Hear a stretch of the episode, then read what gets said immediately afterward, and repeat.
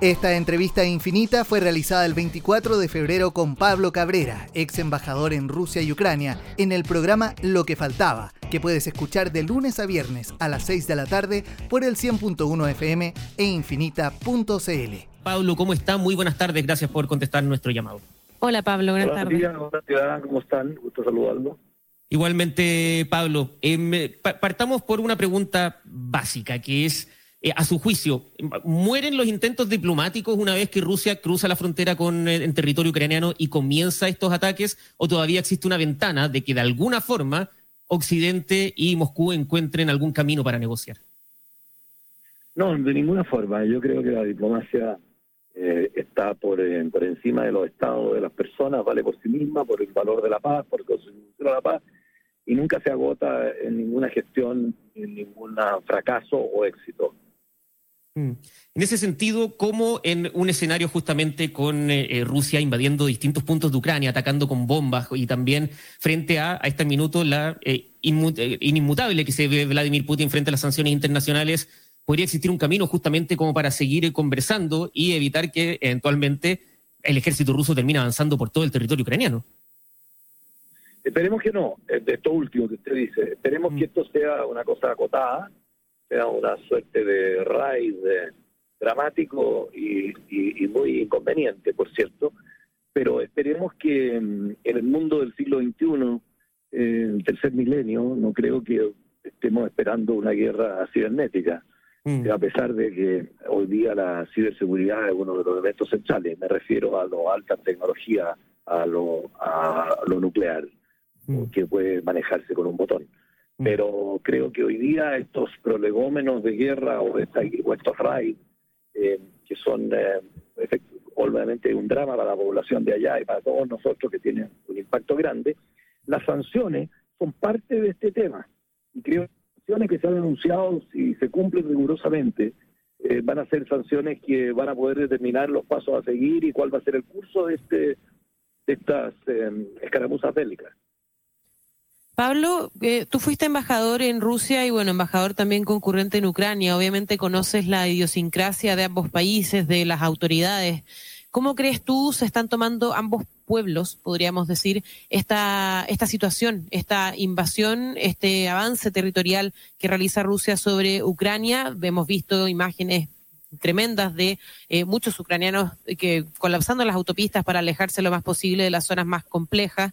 Y por otra parte, hemos visto también en Moscú manifestantes en contra de esta invasión. Según la visión que tú conoces por haber, por supuesto, vivido en eso en, Rusia particularmente, pero haber trabajado obviamente muy directamente con Ucrania, eh, ¿cómo crees tú se lo toma el pueblo ucraniano y el pueblo ruso también? Porque esto al final, más allá de las autoridades y de la tensión geopolítica, afecta directamente a las personas. Claro, y como siempre son las personas que están eh, afectándose y están al centro de esto, y que son parte de una misma nación.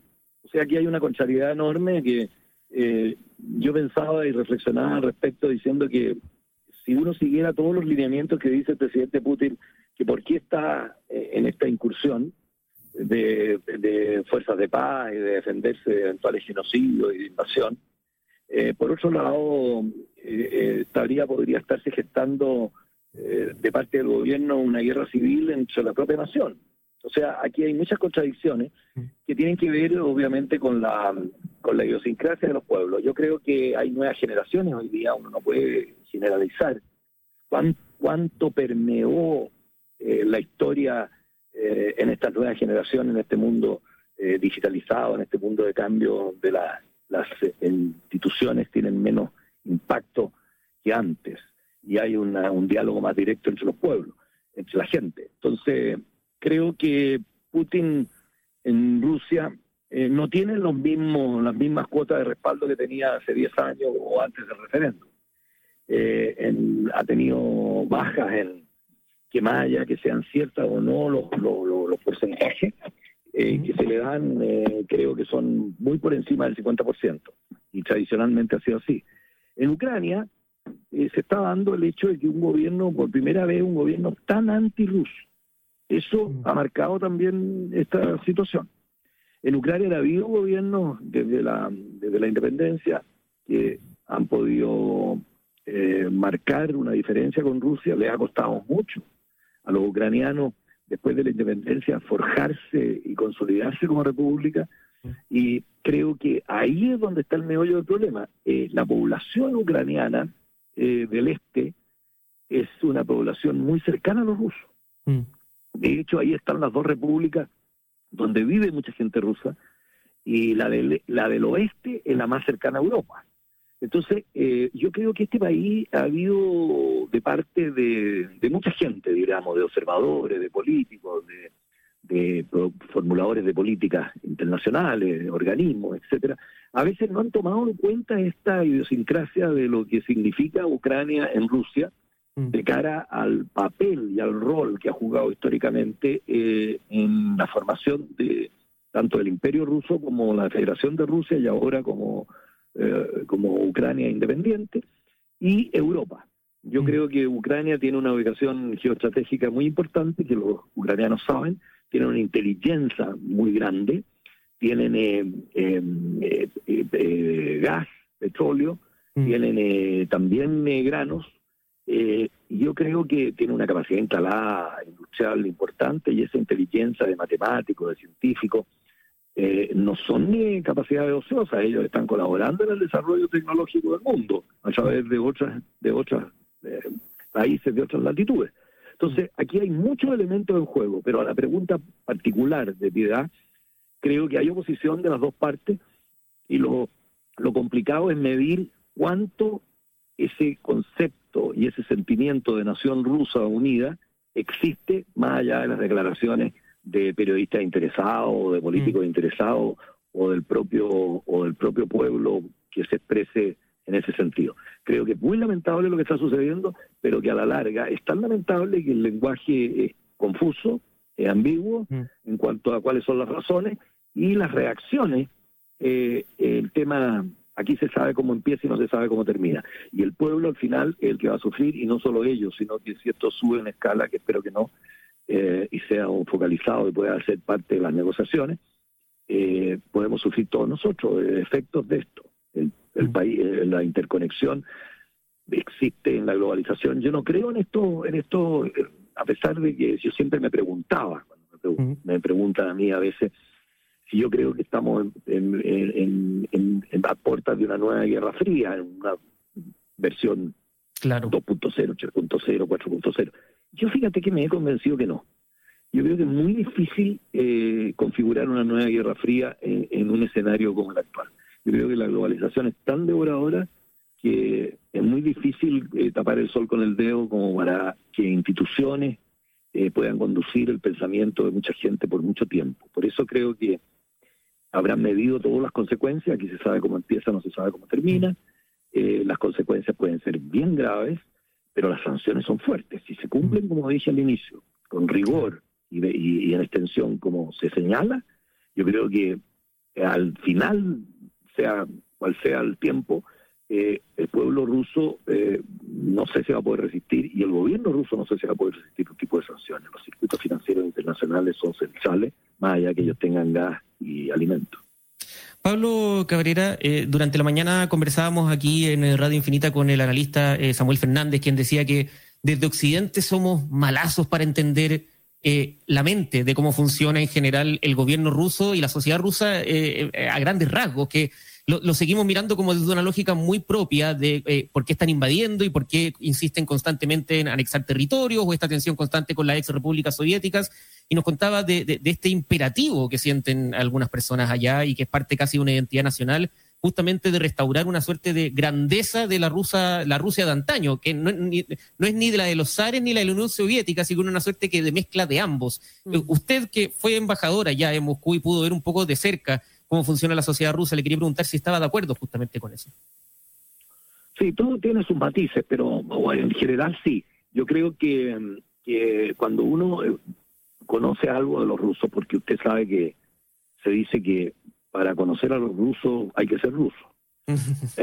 porque es muy difícil, es muy, es muy multifacético, eh, es muy antiguo, es muy dinámico, eh, es muy extenso.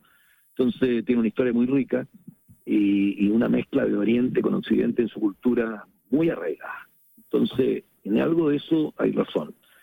Lo de la nación rusa tiene más sustrato político eh, hoy día, digo yo. ¿Por qué? Porque si uno mira para atrás, eh, en, en, lo que se refiere a los referentes de este conflicto, que es la Unión Soviética, ya no estamos hablando de la revolución bolchevique o los zares o de Vladimir en el siglo V, que obviamente tiene importancia eh, por la formación de Ucrania, eh, por la calidad de un país cristiano en ese lugar del mundo, cómo se forjó, etcétera. Pero ¿dónde está el tema? Es que ellos se sintieron muy disminuidos, muy disminuidos con la desaparición de la Unión Soviética. Por eso, con esa confianza, el presidente Putin dijo que era la tragedia más grande del siglo XX. Y al sentirse muy disminuido, vieron que perdieron esos sostenes, esos parámetros que, que, le daban sustento al poderío ruso, a lo que fue la historia rusa de recibir invasiones, de recibir eh, eh, menoscabos. Creo que la desaparición de la Unión Soviética fue un golpe al plexo solar. Y ese golpe eh, si yo analizo para atrás, yo llegué a Rusia eh, dos meses después que sube el presidente Putin al poder en el año 2000. Eh, y fui analizando, y ahora analizándolo también, con recuerdos y con escritos, me doy cuenta que los primeros declaraciones del presidente Putin tienen mucho que ver con eso. Tienen mucho que ver con los parámetros, recordándole al pueblo ruso que era el poder de el jefe del Estado, el poder del emperador, el poder del zar, el poder de quien sea el jefe del Estado. Eso es muy oriental, eso también sucede en la cultura, en la civilización china. Eh, segundo, eh, el tema de la ortodoxia, el tema de la religión. Mm. Hay que recordarse que, Rusia siempre se ha situado ellos como una civilización, no como un país, eh, ni oriental ni occidental, una, tercera, una tercera civilización que también tuvo su correlato con respecto al, poder de la iglesia. Acuérdense que cuando cae Bizancio ellos se, se forjan y se dicen que fueran la tercera Roma, ¿no? Eh, para jugar este papel de articulador entre Oriente y Occidente, con el Pope. Ucrania, para darle un, otro, otro, otro, otro dato que podría ser tomado en este curso de esta conversación para analizar, Ucrania, em, la parte occidental de Ucrania, es una parte eh, de, la Iglesia Católica antigua, la Iglesia, eh, y la otra es ortodoxa total. Mm. Entonces, eh, la, la, religión católica de rito antiguo, que tiene su, su, su, correlación y su sintonía con el Vaticano, con la Santa Sede, y la otra, que es con el Pope. Y Ucrania eh, ya cuando se sintió que podía estar saliendo de la esfera eh, rusa, quebraron con, la, con el Pope y tuvieron su propio Pope. Entonces, eso también golpea ese, ese, esa marca de la ortodoxia en, en, lo que se refiere al concepto del poderío del Estado, etc. Y la tercera es la población y el territorio. Y la población y el territorio que les daba prestigio, lo que les daba, una vez le preguntaron al, al, al al canciller, al ministro de Relaciones Exteriores del SAR en 1700 y mm. tanto, cuál era la política exterior de, de, Rusia. Y dijo, expandirse para todos los rincones. Esa es la labor del Ministerio de Relaciones Exteriores, dijo. Entonces, eso significaba que también podían jugar porque tenían un territorio muy grande, se podían aislar a las guerras, podían jugar estrategias, etcétera, hacer estrategia o crearla. Entonces, perdieron con la disolución de la Unión Soviética una parte importante del territorio y mucha población. Y además con la modernidad la población iba en baja. Ya íbamos a un país que no iba a estar dentro de los primeros rankings, en los primeros 10 y seguía en este ritmo de población. Entonces, hay factores externos que han jugado y que se pueden aglutinar a la hora de analizar las causas o, o los orígenes de esta sensación de cuán importante es Ucrania para Rusia y creo que son causas geopolíticas, geoestratégicas, eh, geoeconómicas, tremendamente importantes. Alguien leí un artículo por ahí que decía, qué coincidencia que están eh, incursionando el territorio ruso cuando estaba lista Ucrania para testear su capacidad energética, moderna en términos de, modernidad, de modernización. Entonces, eh, Rusia eh, sigue siendo una potencia energética, por cierto, tiene un colchón importante después de la pandemia, que también ha influido en esto. eh, en, en las arcas, para manejar sus arcas por un tiempo importante, el precio del petróleo se ha ido a las nubes, la, cadena de distribución cambió, lo que hizo subir el petróleo. Entonces tiene un, pero tiene un, una, con los símbolos que son importantes que hay que tomar en cuenta. Acaba de firmar un, tratado interesante, un convenio de, provisión de gas y de petróleo con China durante esta visita del presidente Putin a, los Juegos Olímpicos, que hubo una, una, reunión bastante simbólica en ese sentido, yo creo que tiene respaldo y reservas como para resistir a estas decisiones de Occidente de cancelar el Nord Stream 2, en, hacerle estas severas eh, sanciones, pero ¿por cuánto tiempo? ¿Por mm. cuánto tiempo van a ser capaces? Y la pregunta también es, ¿quién paga todo esto? Mm. Al final, lo que dijo la piedad, el pueblo. Eh, ¿Quién paga? paga? ¿Quién paga ese desplazamiento y por cuánto tiempo de estos efectivos militares? Yo creo que por ahí hay que también leer un poco este discurso de Putin, allá de su dureza, de decir, aquí nosotros no venimos a invadir, venimos a solucionar problemas. Lo que vienen a buscar es que le reconozcan Crimea como parte de, que todavía no se lo reconocen, eh, de esta elección, y ojalá, pienso yo, esto lo digo yo, pero está en, los, en, algunas discusiones que las he leído por ahí también, pero estoy convencido que buscarían la neutralidad al estilo finlandés de Ucrania. Claro.